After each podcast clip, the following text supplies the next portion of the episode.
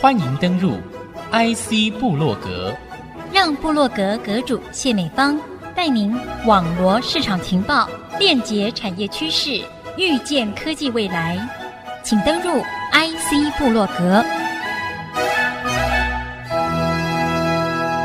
欢迎听众朋友再度收听 IC 部落格，我是阁主谢美芳。今天继续也带您认识新竹市正在改变的风貌。一定要请出我们新竹市非常攸关我们市民生活重量级的一位一级主管，邀请的正是我们的新竹市环保局江胜任局长。美方好，以及听众朋友们，大家好。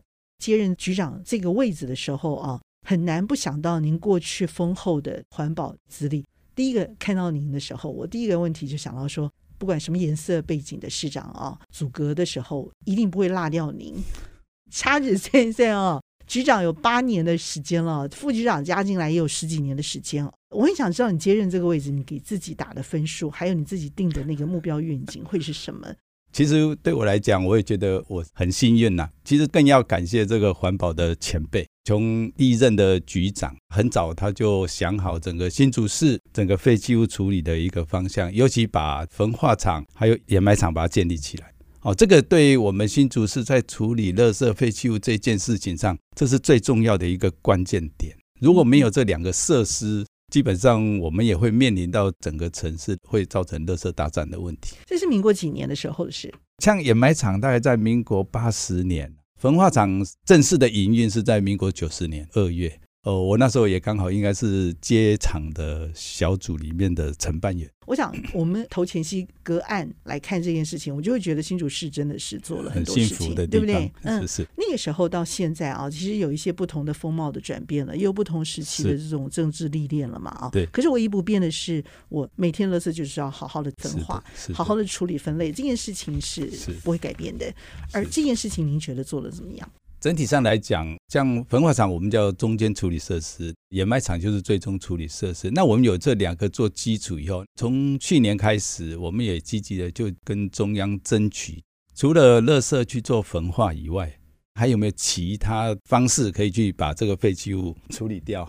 最重要，我们有一个想法，一个概念，就是以这个永续发展的一个方向，我们也要达到近邻城市的方向来努力。最重要的。我们废弃物，我们更希望做到零废弃。比如说，你可以做资源回收，减少使用，从源头的减量开始。那没有办法，你已经产生废弃物了，那我们就要是做资源回收，甚至把这个垃圾去做分类。整个像中央环保署，它也推动各项废弃物处理。我们掩埋场也希望能够把这样的概念把它规划进来，就是说，把一些可以处理。把废弃物能够转成能源化，就是由废转能这一件事情，把它落实下来，尽量把这些废弃物呢分类以后，然后把同质性一样的再转化成，比如说像现在比较讲的就是 SRF 固体燃料棒，SRF，对对对，就是它以后就变成是另外一家工厂能源的一个来源。替代煤啊，替代重油啊，这个就是能源的一个替换，而且又把这个废弃物转成能量，或者说有一些可以做碳化啦，做另外回收再利用。比如塑胶的部分呢，它利用科技，有一些热溶性的可能重新再提炼，或者说再做成别的产品。嗯哦，那当然这个是一个未来要努力的趋势。更希望这一科技也一直的进步，那我们会尽量取得最新的科技处理方式，了解把这个废弃物处理完。每个短中长程，我要达到什么样的一个目标？在呃，我们就是要去做多元废弃物处理方案。当然，这里面就需要整个资金的投入。如果要做这一件事情的话，几个方向，比如说，如果有中央的补助款来资助，哎，看看自己市政府有没有预算，最好的啦。我们就是用促餐的方式，引进民间的力量进来，促进民间厂商的一个投入。那那当然要让厂商愿意的话，当然就是我们必须要跟他去谈一下，就是说，如果他来做这样的一个投资，那我们的条件是什么？双方能够取得一个共识，厂商有一他基本的利润，那我们政府单位也也能够达到我们预期的一个效益。甚至包括去改善我们那一个场域的公共空间，甚至还要能够结合到附近民众，比如说，诶，他这个投资进来，他还改善了我们的公共空间，甚至绿化，协助打造旁边的绿地啊。怎么去改变一些事情，好让这种正在进行式这个事情是可以让我们更有力，是。那也让我们更温暖，因为觉得这个环境是可以在改变当中。那你是这件事情哦，幸运的一位操纵者，因为我觉得还好有前人，对那个时候，当然那个前人也有你自己，因为你那个时候有参与嘛，对不对？是是，没有那个时候努力，对。就不会有现在的这个成果。这个利益是良善的，而且那个时候有人扎根。碰到问题的时候，大家要用同样的态度来面对它，是就是继续的扎根，继续的改善。SRF 这样的一个计划，其实它可以促进一些循环经济的再生。到底目前为止，这个成果已经到了什么样的一个情况？我们刚好就站在这个时间点，我们很感谢前面环保前辈的努力。以后人家看我们，我们也是前人呐。我们现在不努力，后面的人很可能就是因为我们不努力，可能会让他后面再来更多的困扰。也许可以补救，但是他可能要发挥更大的一个力气补助那一块。那现在我们也看到这一块，就是说我们现在也要朝把这个废弃物处理更妥善的一个方向去努力。所以我们做了这个多元废弃物处理的园区规划，比如说木材类、木质类，我如果能够再利用，变成修家具的来源，或者说做成其他的工艺品之类的，这是一个方向。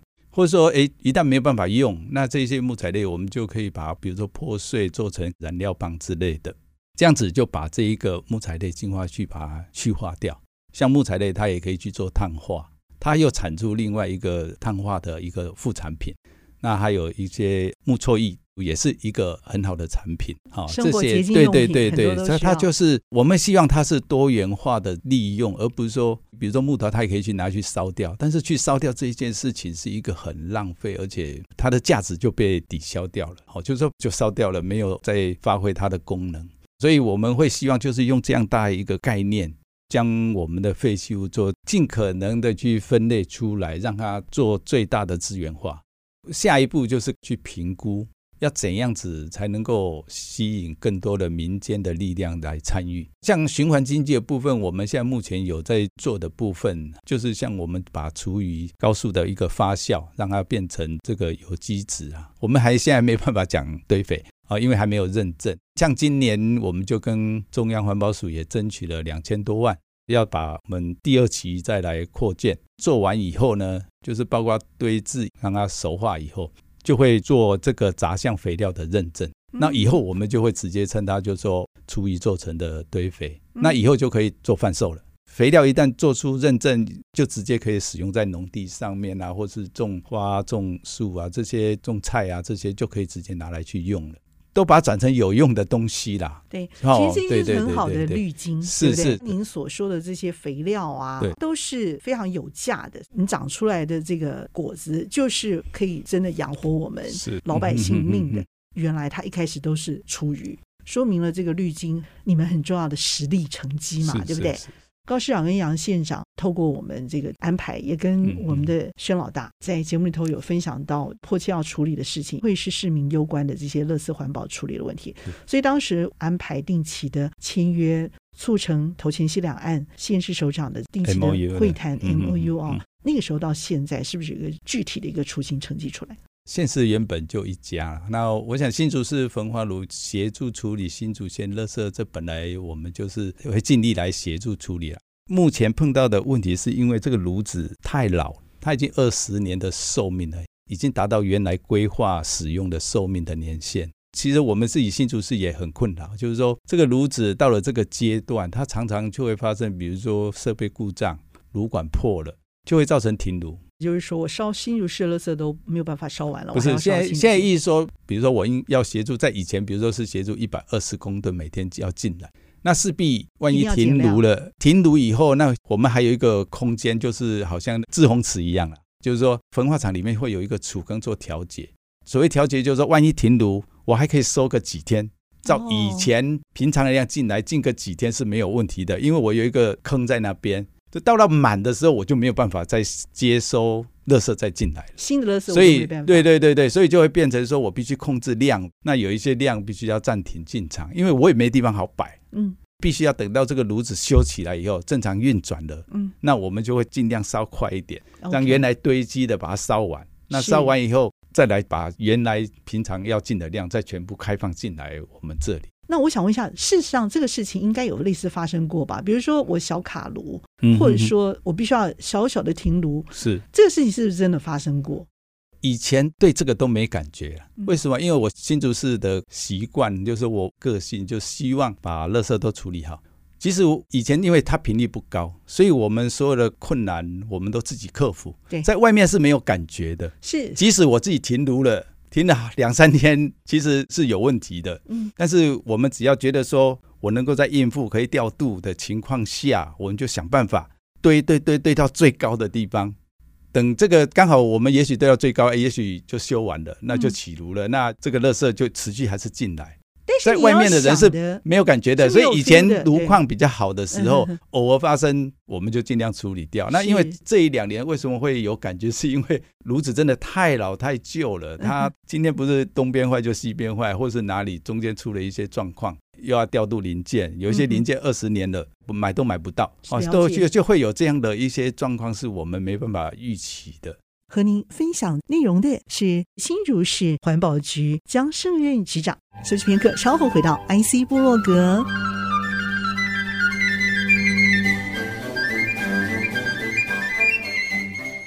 欢迎您再度回到 IC 部落格。那么，今天节目是江胜任局长和听众朋友来好好的分享我们生活环保面向重要的课题。这个问题你们有事先先想到，对，不对？是是是，所以你们也有预备一个方案吗？这个炉子老旧，事实上我们很早就已经在规划了，所以我们很早也在跟中央争取这一笔补助款，就是我们讲叫做焚化厂的升级准备。问一下多少钱吗？总额大概十一亿左右了，嗯，已经执行三分之一了。就是像今年我们就要碰到这个问题，就是先把最重要的部分，比如炉管啊。中控系统啊，冷却系统这些会影响到操作的直接的重要设备，就要把它更新。这个更新完以后，就会减少这个停炉的机会。那我们如此就比较能够正常运转，那垃圾处理的量就会更多，不会造成说啊还要把垃圾，不管是谁的啦。都不会把它堆积在都市里面或是掩埋场里面之类的问题。所以换句话说，即使过去我发生过停炉的这个偶发事件，那是我新竹县的垃圾，我还是可以帮他处理到好。不是只有我们新竹县。其实说实在，这个炉子还没有这么老旧之前，事实上我们很少去停止垃圾进场。OK，停止垃圾进场都是在这一两年才发生的事情，是，是因为炉子太老旧了，没有办法。对。什么时候可以看到新机进驻，然后让市民迎接到的是一个强而有力的这个焚化炉更发旺发火？你们炉主也开心啊，对不对？基本上我们会在大概第四季的时候去做升级准备的工作，工作完以后，这个停炉的几率就会少掉很多。那另外还有一半，当然是要把整场的设施也一并更新，包括污染防治设备，或者说其他发电效率的提升之类的。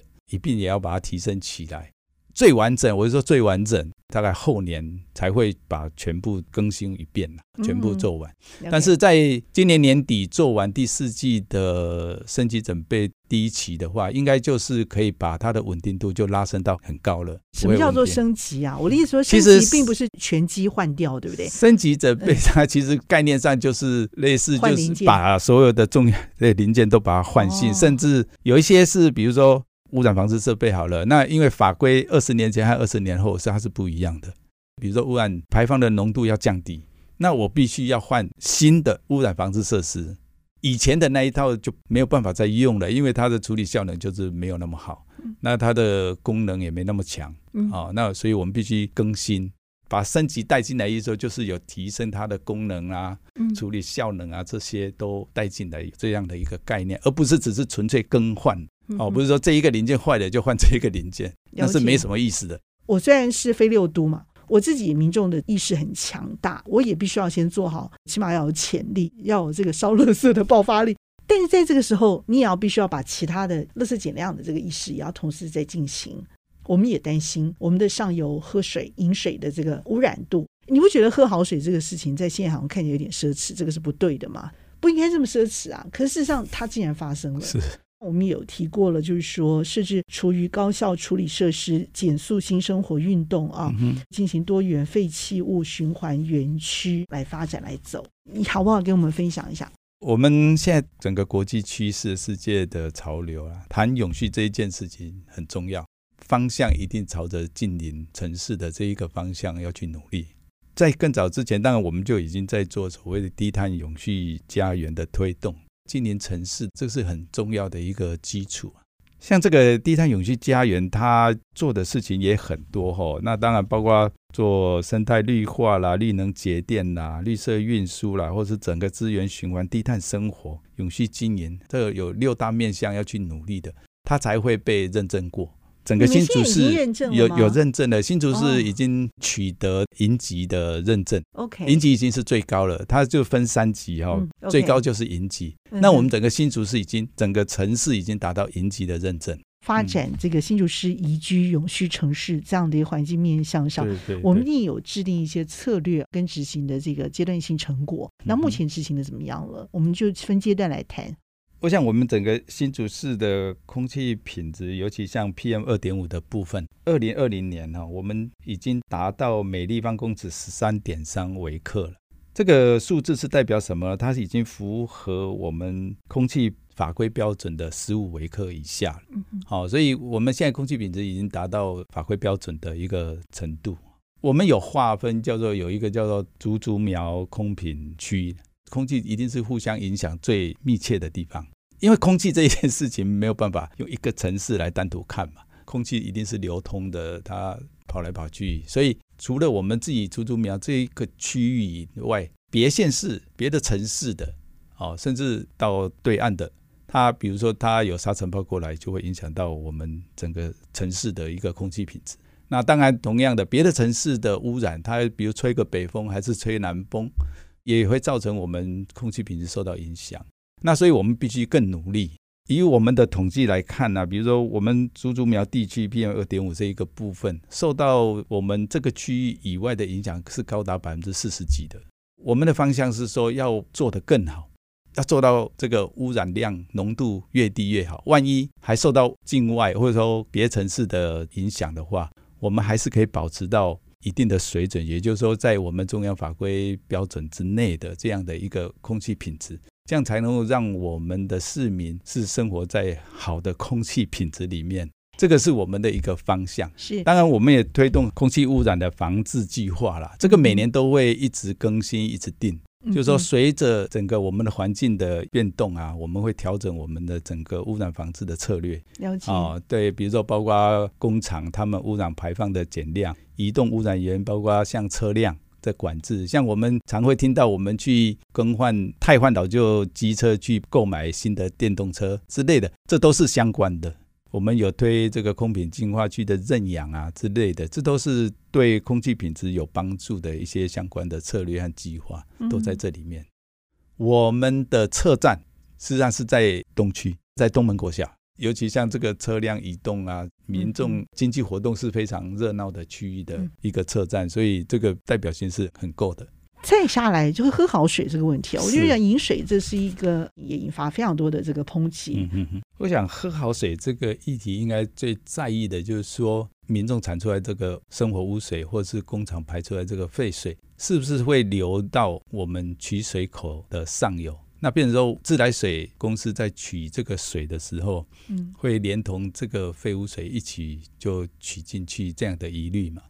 整个新竹市民非常认同，我们一定要喝好水。当初也有十三万人以上来公投表达要支持这个喝好水。我们新竹市也很积极，就是非常努力的。那在公投之后，我们就赶快去做自治条例的立法。那也在去年在四五月议会通过这个自治条例，虽然已经通过，那我们必须送到中央去。要必须很慎重的，就是说，这定的这些条文是不是跟中央的母法或是其他相关法规有没有抵触，或是说有汉格的地方？我们现在是送到环保署了，那署里面也会会各部会表达相关的意见给我们。那现在是已经把这个意见给我们的呃，我们内部也要去做一些讨论，要对中央各部会提出来意见，我们要去回复说明。我们回复如果没有特别的意见的话，那这一个核定后，我们就会实施了。那预估什么时候呢？呃、那实施之后，这个时间时间我还不敢去落这个时间呢，因为如果中央非常坚持，比如说有一些条文还要修，那我们就必须去修这个条文了啊。那条文修改后，一样也要送议会再通过。嗯哼。哦，所以这个时间就可能就比较长。那这个送审的内容，它要提供我们什么样的改善？喝好水，让我们的水更好喝。我们定定的一个法令条文，等于是一个管理的机制策略一样。那我们就会依照这个自治条例内容去逐步的实施。法令里面会规定一步一步来了哈，就是说哪一个区块现在开始，你的废污水就不能像以前一样排入这个水沟里面，嗯、因为很可能你这个水沟就会流一流，流一流，就是流到我们呃我们取水口的上游，或是灌溉渠的上游。这样的方向上就会去一步一步的落实实施。OK，哎，对对，对，等于说我们从上游就开始截一些污染的水流，意思是从上游来控管。概念上应该很简单的讲，就是说我们污水道就是大管线已经布到的地方，那能够接管的民众就必须要去配合，把污水这些全部要接到污水下水道。另外一个条件当然就是说，如果你这个区域排出来的不会到灌溉渠的上游，也不会到取水口的上游，那当然你就还是可以排放的，因为它本来我们的排水沟就是有一些废污水，就是就是可以去排放，让它顺着水流就进到某些大排排出去。那当然我们就会去看区域位置去做一些限定，细节上是必须花很多功夫。去盘点啊，吼，然后去公告调整，然后去让民众知道你这个区域是属于哪一个区块。那我们要做的那个区块，当然也会讨论后确定民众配合度上不会有问题，我们就会去做这样的一个管制。我想新竹市环保局团队在我们的局长、副局长共同的这个率队努力带领之下啊，共同的包容跟尊重。以及我们的专业智慧，更重要的是我们一起经营新竹市生活的心在这当中。节目非常的谢谢我们的环保局江胜任局长精彩的分享，谢谢我们大家一起加油努力，谢谢，谢谢主持人，谢谢各位听众，谢谢。IC 部落格，我是谢美芳，我们下次再会喽，拜拜。拜拜。